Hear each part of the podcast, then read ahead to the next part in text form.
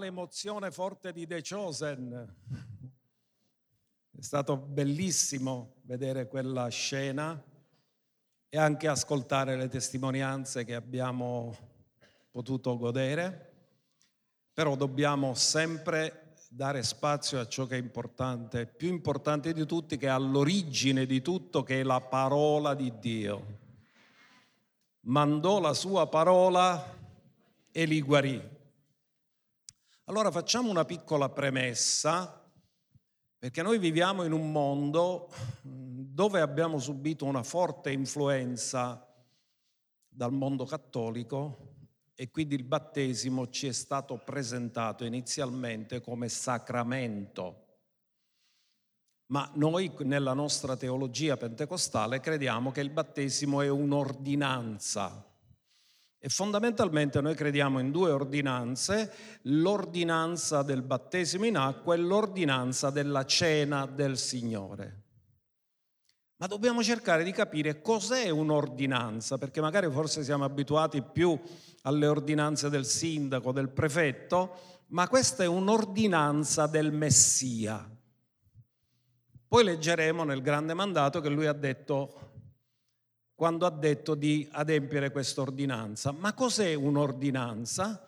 È stata definita come una pratica che è stata prescritta dal Messia per essere eseguita nella Chiesa come segno esteriore, ognuno dica segno esteriore, della verità salvifica della fede cristiana. Allora vi spiego subito una cosa. Mentre chi crede che è un sacramento pensa che è l'atto stesso che ti impartisce grazia, invece nell'ordinanza noi facciamo qualcosa di esteriore, di pratico e di visibile per dimostrare quello che è già successo, non quello che succederà. Quindi non è un mezzo che impartisce grazia, ma è una testimonianza che hai ricevuto grazia avendo riconosciuto Cristo Gesù come Signore. Quella diventa la testimonianza pubblica della nostra fede, di quello che già abbiamo sperimentato. Cioè il battesimo non salva, si amministra ai salvati. Il battesimo si amministra ai neonati in Cristo, non ai neonati nella carne. Allora, cos'è che definisce un'ordinanza? L'ordinanza è definita da tre cose. Uno, che deve essere ordinata dal Messia, da Gesù. Due, che sia praticata nel libro degli atti. Tre, che sia spiegata nelle epistole dove ci sono le spiegazioni teologiche di questa pratica. E naturalmente il battesimo rientra perfettamente in tutto questo perché è stata ordinata da Gesù, praticata dagli atti degli apostoli e da tutti gli apostoli e poi spiegata teologicamente dall'Apostolo Paolo e non solo da lui nelle epistole e quindi questa ordinanza è assolutamente garantita che viene dal Signore e quindi noi oggi non facciamo altro che metterla in pratica. Matteo 28 verso 19, grande mandato. Cosa ha detto Gesù? Proiettiamo Matteo 28 19. Andate dunque, fate discepoli di tutti i popoli, battezzandoli nel nome del Padre, del Figlio e dello Spirito Santo. Vi voglio fare fare una riflessione. Se il battesimo serve a fare discepoli, significa che già sono credenti. O no? Tu non puoi fare discepoli di uno che non è credente, tu puoi fare discepoli di uno che è credente già. Quindi già questo ci dice che il battesimo si amministra ai credenti per farli poi diventare discepoli.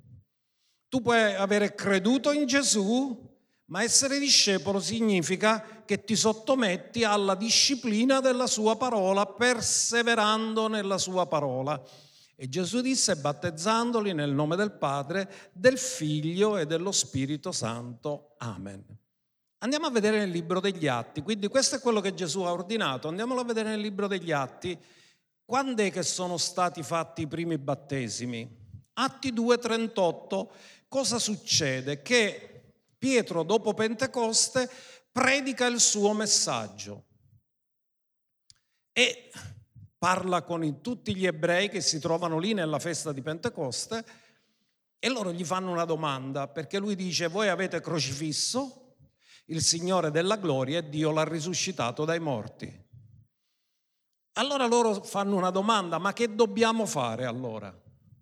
Furono toccati nel cuore e chiesero che dobbiamo fare. Pietro, che è stato ben ammaestrato da Gesù, sa cosa devono fare e glielo dice. Allora Pietro disse, ravvedetevi e ciascuno di voi sia battezzato nel nome di Gesù Cristo per il perdono dei peccati e voi riceverete il dono dello Spirito Santo perché la promessa è per voi, per i vostri figli e per tutti coloro che sono lontani, per quanti il Signore Dio nostro ne chiamerà. Pietro aveva le idee chiare, allora quello che è la risposta di Pietro noi lo chiamiamo il fondamento della vita cristiana. Il fondamento della vita cristiana è ravvedersi, credere in Gesù, sapere di essere perdonati e poter ricevere il dono dello Spirito Santo. Questo è da dove iniziamo tutti quanti. Però quando lui dice ravvedetevi, ascoltatemi bene, sta parlando a tutti ebrei. Qual era la cosa di cui si dovevano ravvedere? Che mentre Israele come nazione aveva rifiutato il Messia, loro dovevano riconoscere che Gesù è il Messia. Ravvedersi significa cambiare mentalità. Cioè non assomigliate a quelli che l'hanno rifiutato, siate coloro che lo ricevono perché il Padre lo ha mandato e ha testimoniato di lui risuscitandolo dai morti. Quindi dice cambiate mentalità e ricevete Gesù come Signore della vostra vita e a motivo del perdono dei peccati siate battezzati, perché quella parola per significa soprattutto a motivo di, non è il battesimo che lava i peccati, ma la fede in Cristo Gesù che lava i peccati, perché chiunque avrà invocato il nome del Signore sarà... Vi voglio ricordare un piccolo episodio, a volte frainteso. Vi ricordate l'Apostolo Paolo alla sua conversione? Atti 9. Incontra Gesù sulla via di Damasco e Dio gli manda Anania per consolidarlo nella fede. Anche questo fa riflettere. Perché? Uno che incontra personalmente Gesù, tu pensi che non ha bisogno di nessuno, invece Gesù cosa gli ha detto? Va a Damasco e ti sarà detto quello che devi fare. Cioè noi abbiamo bisogno della Chiesa, anche se ha incontrato personalmente Gesù. E cosa fa Anania? Anania lo consolida nella fede, prega per lui, gli cadono le scaglie dagli occhi, poi cosa fa? Lo incoraggia ad essere battezzato e dice cosa aspetti ancora? Levati e sii battezzato e lavato dai tuoi peccati invocando il suo nome. Quindi lui invoca il nome di Gesù, viene lavato dai suoi peccati, poi viene battezzato. Non è il battesimo che lava i peccati, ma è il nome di Gesù che tu hai invocato che lava tutti i tuoi peccati. Perché molti pensano che siano nelle acque. Pure quando mi sono battezzato io ancora erano convinti che i peccati rimanevano nelle acque. Se meschino l'ultimo che si battezza, vedi chi che trova.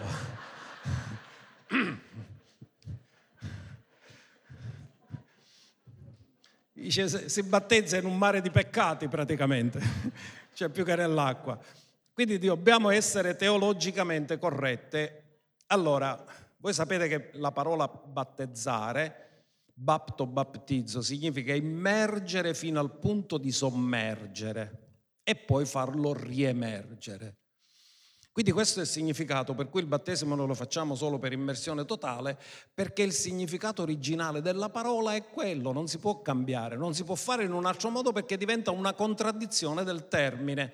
Quindi assolutamente deve essere così e vi voglio ricordare brevemente la dottrina del fondamento della fede. Vi ho detto che quello di cui ha parlato Pietro è il fondamento della vita cristiana e parte di questo fondamento della vita cristiana lo trovate nella dottrina del fondamento Ebrei capitolo 6 verso 1 e 2.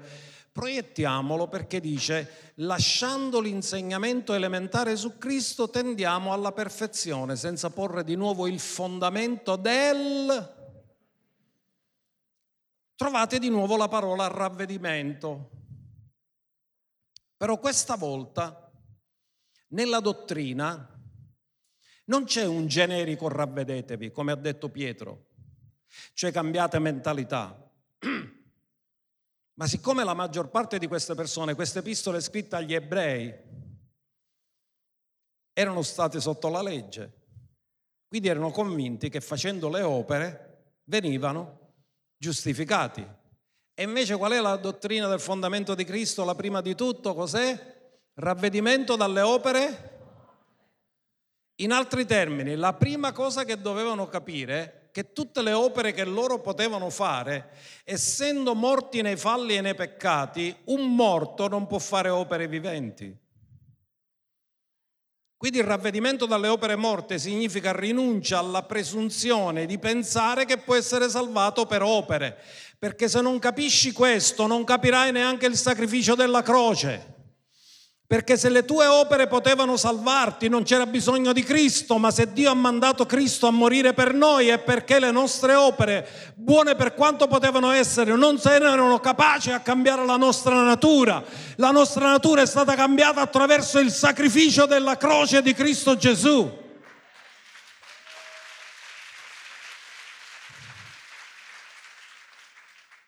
La fede in Dio Devi sapere che non funziona la salvezza per opere, allora funziona per grazia mediante la fede. Amen. E poi parla della dottrina dei battesimi. Notate che è al plurale perché per noi che siamo nel Nuovo Testamento ci sono tre battesimi validi. Battesimo nel corpo di Cristo che serve nella, per la salvezza quando nasciamo di nuovo. Battesimo in acqua, la testimonianza per il discepolato. Battesimo nello Spirito Santo per essere testimoni. Voi riceverete potenza quando lo Spirito Santo verrà su di voi e mi sarete... Possiamo essere testimoni di un Dio onnipotente se siamo impotenti? Dobbiamo sapere testimoniare di Lui. Abbiamo visto quella scena meravigliosa del paralitico. E Gesù gli ha detto, è più facile dire i tuoi peccati sono perdonati oppure alzati e cammina. Per perdonare i nostri peccati Gesù è dovuto morire, per guarirci ha fatto solo le lividure. Quindi è stato più difficile espiare i nostri peccati.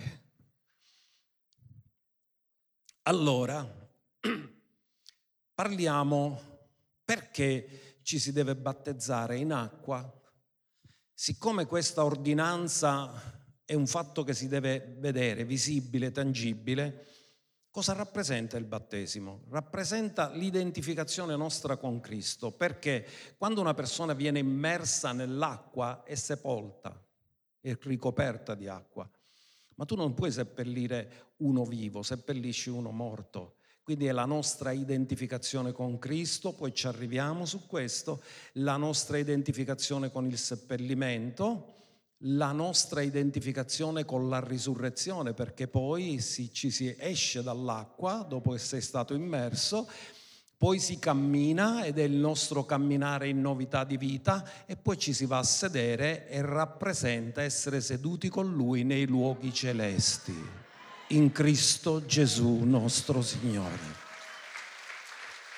Quindi tutto questo è la nostra identificazione con Cristo. Ecco perché il battesimo è importante, perché non facciamo altro che testimoniare pubblicamente la nostra identificazione con Cristo. Ora lasciatemi dire due cose rapidamente. In Galati 2:20, perché questo è il verso più pentecostale che ci sia.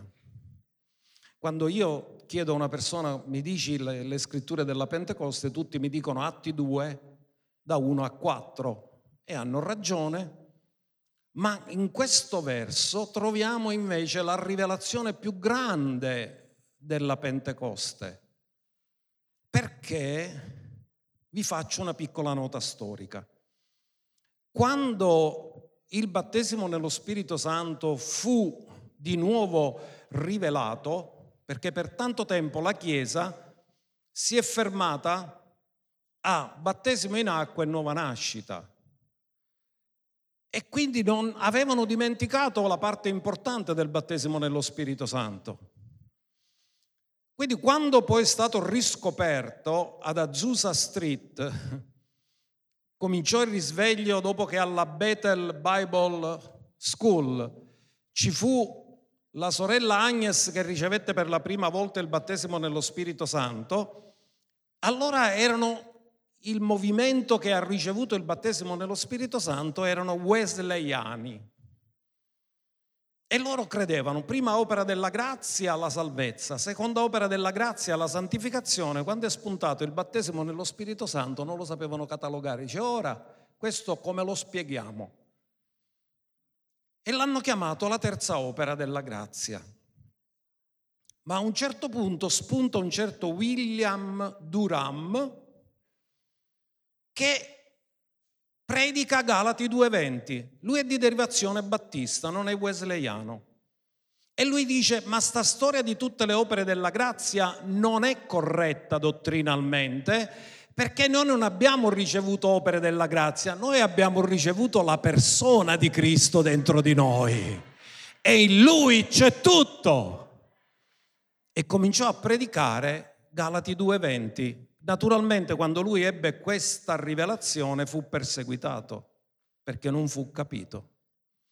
Ma guardate, lui era il suo cavallo di battaglia. Io sono stato crocifisso con Cristo e non sono più io che vivo, ma è Cristo che vive in me. Ci dà una definizione totalmente nuova della vita cristiana, cioè lui dice la vita cristiana è una vita sostituita, non sono più io l'io adamico con cui sono nato nella nascita naturale. Quell'io adamico sulla croce, Dio lo ha inchiodato lì e l'ha messo a morte per sempre. Quindi io sono stato crocifisso con Cristo. Non sono più io, io adamico che vivo, ma è Cristo, la nuova creatura che vive in me e quella vita che ora vivo nella carne, cioè nel mio corpo fisico, la vivo nella fede del figlio di Dio. Notate, non è nella fede nel figlio di Dio, ma nella fede del figlio di Dio. Significa che la fede a cui io attingo non è una guerra, non è una lotta, è semplicemente sapere che Lui è in me e io attingo alla sua fede.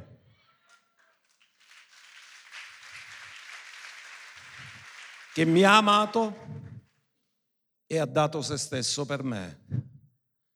Questo è il verso più pentecostale, perché sapete, questa è la base del tutto è compiuto. Perché colui che vive in me ha già compiuto tutta la redenzione. In lui abbiamo tutto pienamente, non c'è più niente che deve fare perché già l'ha fatto.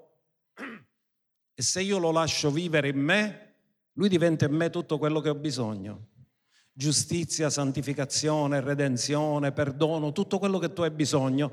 Quindi Duram disse il tutto è compiuto attraverso Cristo che vive in noi. Non ci sono solo opere della grazia, ma c'è la persona che è la grazia in persona che vive dentro di noi.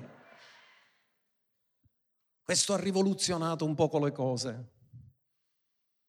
Perché dobbiamo ridistruggere un po' di vacche sacre.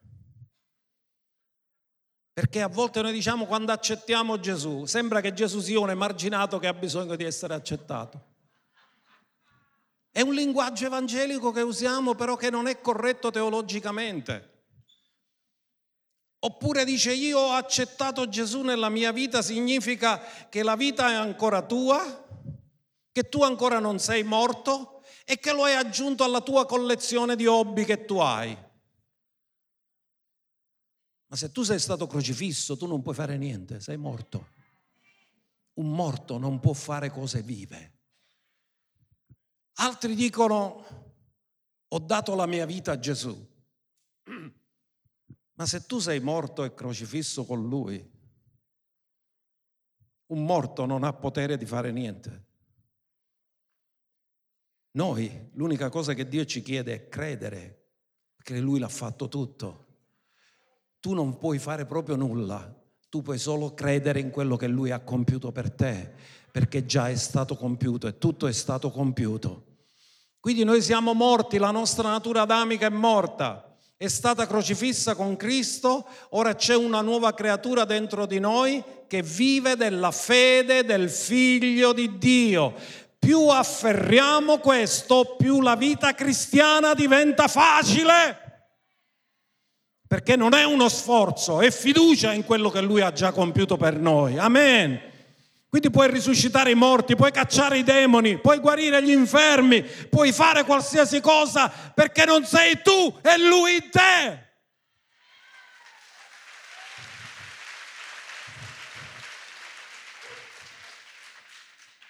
Quindi quale deve essere lo stile di vita nostro? La fede. Abacuc 2,4 dice che abbiamo solo due modi di vivere o partiamo dall'iniziativa personale che si chiama orgoglio, l'anima sua si è inorgoglita e lui non è retta, ma il giusto, il retto, vivrà per la sua fede. Quindi che stile di vita dobbiamo vivere? Dobbiamo vivere uno stile di vita di fede, ma la fede, per definizione, guardate cosa dice Ebreo 11.1, cos'è la fede? La fede è sostanza, è certezza di cose che si sperano, dimostrazione di cose che non si vedono. Ora fermatevi un attimo perché vi voglio dire una cosa, perché le persone ci dicono spesso voi siete antichi, no, noi non siamo antichi, noi siamo le persone più moderne di, di tutti. Sapete perché? Perché noi crediamo nel mondo a venire lo vediamo prima che viene. Quindi più avanti di noi non c'è nessuno, perché abbiamo visto il regno millenniale, abbiamo visto nuovi cieli e nuova terra, abbiamo visto il mondo a venire.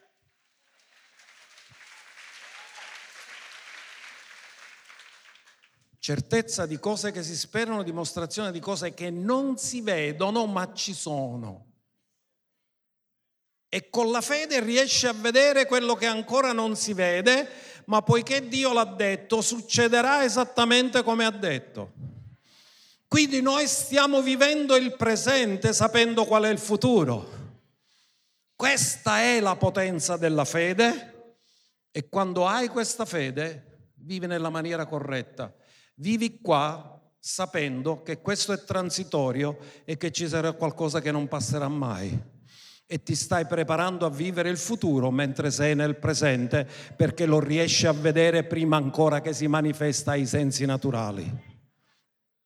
Questa è la fede. E Dio cercò di insegnarla al popolo di Israele. Vi voglio fare vedere che in Deuteronomio 8.3 tutto lo scopo del deserto era uno solo, insegnare loro che non di solo pane vive l'uomo, ma di ogni parola che procede dalla bocca di Dio.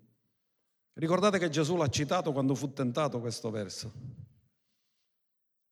E dice così egli ti ha umiliato, ti ha fatto provare la fame, poi ti ha nutrito di manna che tu non conoscevi e che neppure i tuoi padri avevano mai conosciuto, per farti comprendere, dillo, per farmi comprendere, che l'uomo non vive soltanto di pane, quello è il tuo corpo, ma di ogni parola che procede dalla bocca di Dio. Ora ascolta, se noi viviamo di ogni parola che procede dalla bocca di Dio, Viviamo per fede perché la fede viene dall'udire la parola di Dio. E se vivi delle parole che procedono dalla bocca di Dio, significa non vivi più della tua iniziativa, ma vivi solo della sua iniziativa. Perché l'origine di quello che tu fai non è da, da te, è da Lui, viene da Lui. Quindi questo è fondamentale. Dio ha cercato di insegnare questo, ma loro non hanno capito la lezione.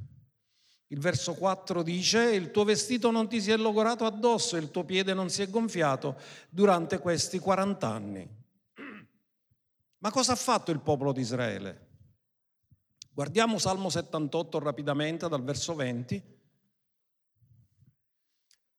Allora Dio aveva dato tutto a loro, cibo, protezione, calore, durante la notte, durante il giorno la protezione, E loro cosa hanno fatto? Parlarono contro... Questo cos'è? L'espressione della natura umana. La natura umana tende a lamentarsi sempre, ma naturalmente voi non siete così per niente. Perché se ti invitano al matrimonio, tu dici ecco, mi metto perché vuole un regalo. Se non ti invitano, ti affienne perché non ti hanno invitato. In altri termini, qualsiasi sia la cosa che faranno, ti lamenterai sempre.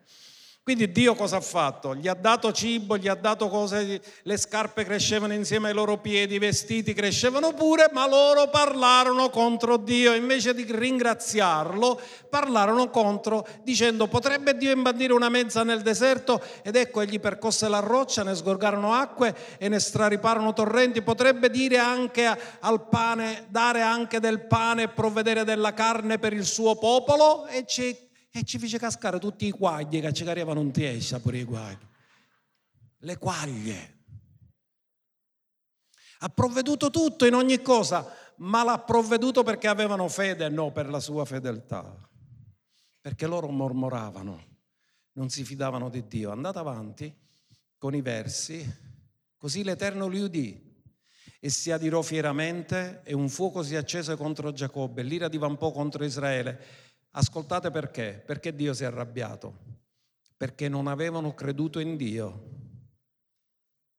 Tu dici, ma come? Li ha tirati fuori dall'Egitto, gli ha aperto il Mar Rosso, li ha nutriti per 40 anni e non avevano creduto in Dio e non avevano avuto fiducia nella sua salvezza.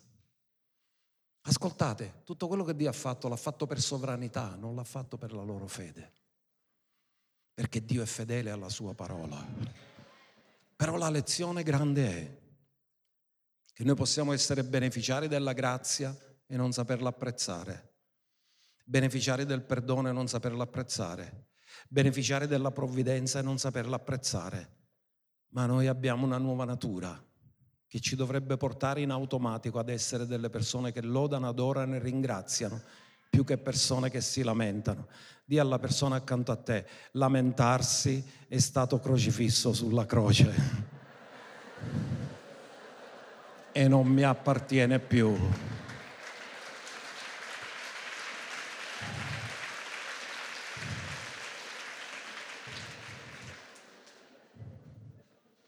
Vado più veloce, Salmo eh, Ebrei 11 verso 6. Vogliamo piacere a Dio, sì o no? Or senza è impossibile piacergli perché chi si accosta a Dio deve credere che egli è, che egli è il rimuneratore di quelli che lo...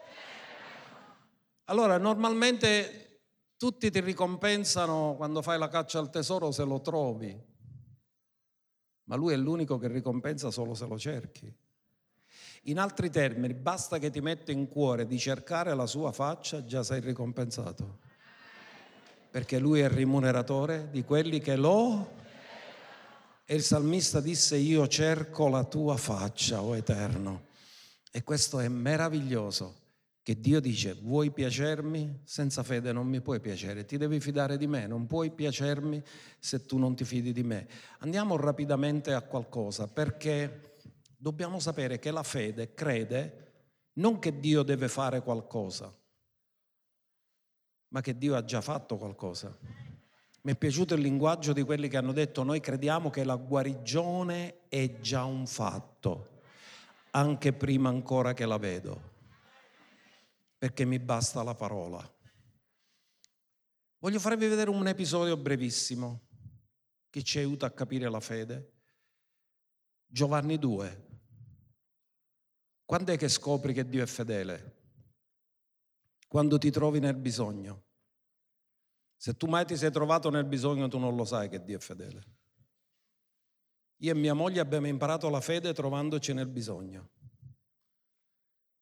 E nel bisogno, se non fosse finito il vino, non avrebbero capito chi era Gesù. Se il matrimonio andava avanti col vino che c'era abbondante, non avrebbero scoperto che l'autosufficiente era in mezzo a loro. È nella tua insufficienza che scopri la sua autosufficienza.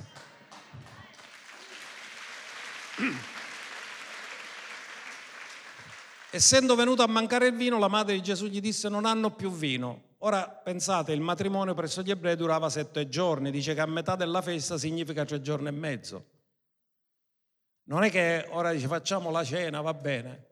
No, c'era il matrimonio che continuava altri tre giorni e mezzo. E Gesù le disse, cosa c'è tra me e te, o donna? L'ora mia non è ancora venuta. Non è offensivo che la chiama donna, perché lui è la progenie della donna. Anzi, afferma che lei è la donna di cui lui è progenie. Ma andiamo avanti, che succede? Che sua madre disse ai servi, ascoltate, quanti di voi sapete che in questo matrimonio c'erano pure i discepoli? Lo sapevate che c'erano pure i discepoli? E perché sua madre lo disse ai servi? E perché Gesù non ha usato i suoi discepoli? Ora ve lo spiego. Dice fate tutto quello che egli vi dirà, perché i camerieri sono abituati a fare le cose senza discutere. I discepoli sono abituati a discutere sulle cose che ti chiedono di fare. E allora se tu vuoi accorciare il tempo per avere il miracolo, non devi discutere, devi ubbidire. Perché i miracoli non avvengono discutendo, avvengono ubbidendo.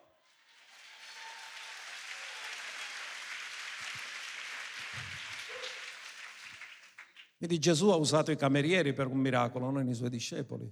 Ancora non erano all'altezza di ubbidire senza discutere. Quindi che succede? Che c'erano sei recipienti di pietra usati per la purificazione dei giudei, che contenevano due o tre misure ciascuno.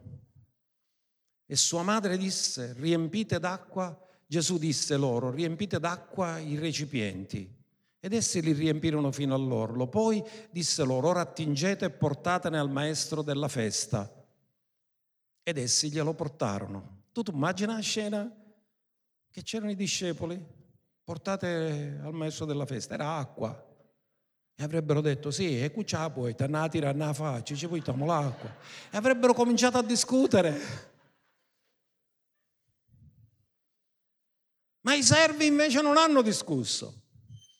E mentre andavano, e come il maestro della festa assaggiò l'acqua mutata in vino, ora egli non sapeva da dove venisse quel vino, ma lo sapevano i servi che avevano attinto l'acqua. In altri termini, la rivelazione del potere di Dio non ce l'ha chi ne beneficia, ma chi ha partecipato con Dio perché il miracolo attraverso l'ubbidienza è avvenuto. Gli altri hanno bevuto il vino, si sono meravigliati che era buono, ma non lo sapevano da dove veniva. Ma i servi che avevano attinto dall'acqua e che è diventata vino, loro sapevano chi l'aveva fatto il miracolo. Difatti, guardate, la lode non gliela danno a Gesù. Non è che il maestro di tavola vada a Gesù e lo chiama bravo che hai fatto il miracolo. No, va dallo sposo e gli dice complimenti. E un sposo meschino dice, ma io non ne saccio niente. E gli disse, ogni uomo presenta all'inizio il vino migliore e dopo che gli invitati hanno copiosamente bevuto il meno buono e tu invece hai conservato il buon vino fino ad ora, o vino aveva venuto. L'autosufficiente era lì dove hanno scoperto la sua fedeltà nel bisogno. Tu scoprirai la tua fedel- sua fedeltà nel tuo bisogno. Tu scoprirai la sua fedeltà nella tua malattia. Tu scoprirai la sua fedeltà nella disoccupazione. Tu scoprirai la sua fedeltà quando hai bisogno ora.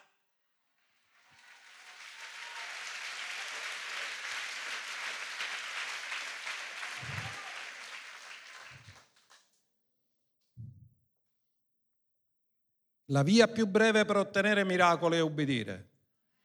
Dillo, mi conviene ubbidire senza discutere.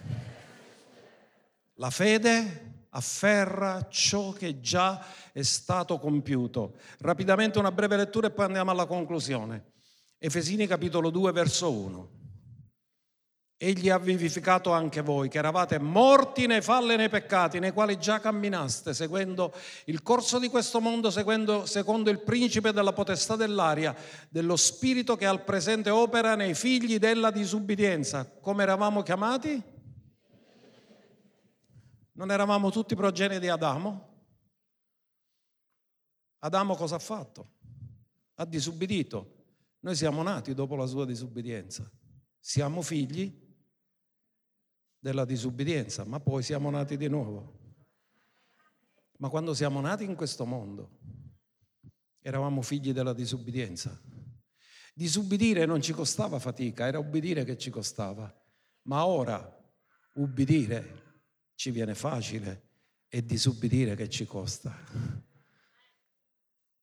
Fra i quali anche noi un tempo vivemmo nelle concupiscenze della carne, adempiendo i desideri della carne e della mente, ed eravamo per natura figli di ira.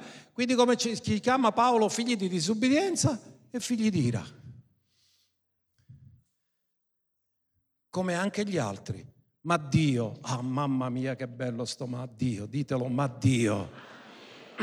Questo era come eravamo noi, figli di disubbidienza, figli di ira, ma Dio che è ricco in misericordia per il suo grande amore per il quale, con il quale ci ha amati, anche quando eravamo morti nei falli e nei peccati, ci ha vivificati, risuscitati con Cristo. Voi siete salvati per grazia e ci ha risuscitati con lui e con lui ci ha fatti sedere nei luoghi celesti in Cristo Gesù.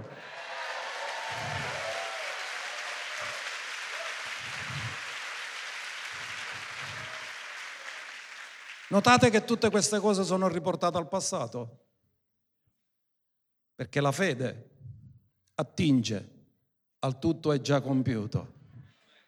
Dio non lo deve fare, non deve fare altro, perché già l'ha fatto. Questo è stato il vero messaggio pentecostale, che tutto è compiuto. Mentre molti dicono Signore fa, la preghiera di alcuni è fa, fa, fa. Dio dice ma ho fatto, ho fatto, ho fatto. Ma lo vuoi capire che ho fatto? O vuoi capire che ho compiuto? Lo vuoi capire che la tua guarigione è al passato perché per le sue levidure non sarai guarito, sei stato guarito. Non lo vuoi capire che ti ho già risuscitato? Lo vuoi capire? Ora voglio dare un incoraggiamento a tutti, ma in particolare ai battezzanti.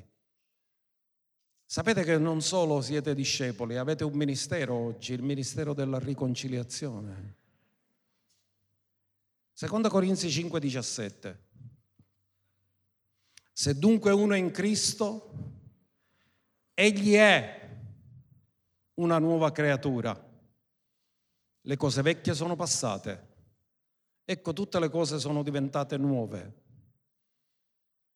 Ora tutte le cose sono da Dio che ci ha riconciliati a sé per mezzo di Gesù Cristo e ha dato a noi il ministero della riconciliazione. Dillo, tutti i battezzanti i primi, ditelo, Dio mi ha dato il ministero della riconciliazione.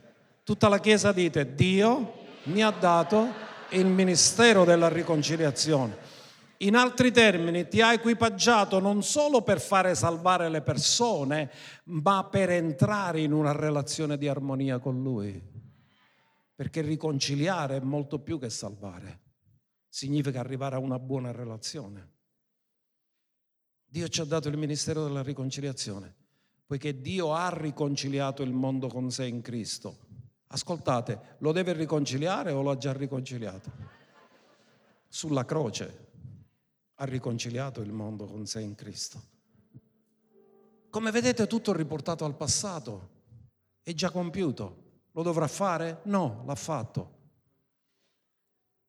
Non imputando agli uomini i loro falli, ed ha posto in noi la parola della riconciliazione.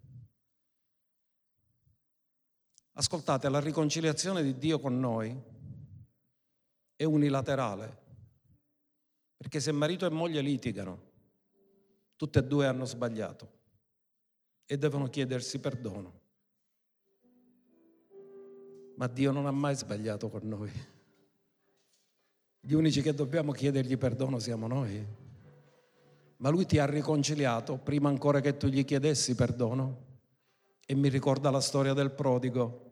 Prima ancora che il prodigo potesse fare il raccontino che si era preparato al papà, il papà è andato, gli è corso incontro, l'ha abbracciato, l'ha baciato, l'ha accolto, l'ha riconciliato, prima ancora che lui avesse potuto dire una parola. Questa si chiama riconciliazione unilaterale. Ognuno dica riconciliazione unilaterale. Dio ha riconciliato il mondo con sé, ma c'è bisogno di qualcuno che lo dica al mondo che Dio l'ha riconciliato.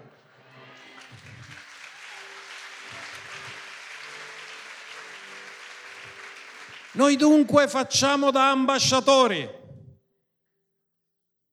per Cristo, come se Dio esortasse per mezzo nostro. E noi vi esortiamo per amore di Cristo. Siate riconciliati con Dio. Palermo, quanti sono quelli che conoscono Gesù? Abbiamo un grande lavoro da fare a ricordare loro quello che Gesù ha già compiuto per loro e non glielo possono dire quelli che non l'hanno sperimentato, glielo possono solo dire quelli che l'hanno sperimentato. Noi abbiamo ricevuto il ministero della riconciliazione e dobbiamo riconciliare le persone a Dio facendo sapere che Lui già l'ha fatto la sua parte e che le persone devono ora solo loro riconciliarsi con Dio perché quanto a Dio già li ha riconciliati, già li ha perdonati, già ha fatto tutto per la loro salvezza, ma le persone lo devono sapere che chiunque avrà invocato il nome del Signore sarà salvato. E noi vogliamo dire profeticamente alla nostra città, siate riconciliati con Dio e noi saremo la bocca di Dio per annunciare la salvezza a questa città e dovunque ci troviamo nel nome di Gesù. Amen e amen.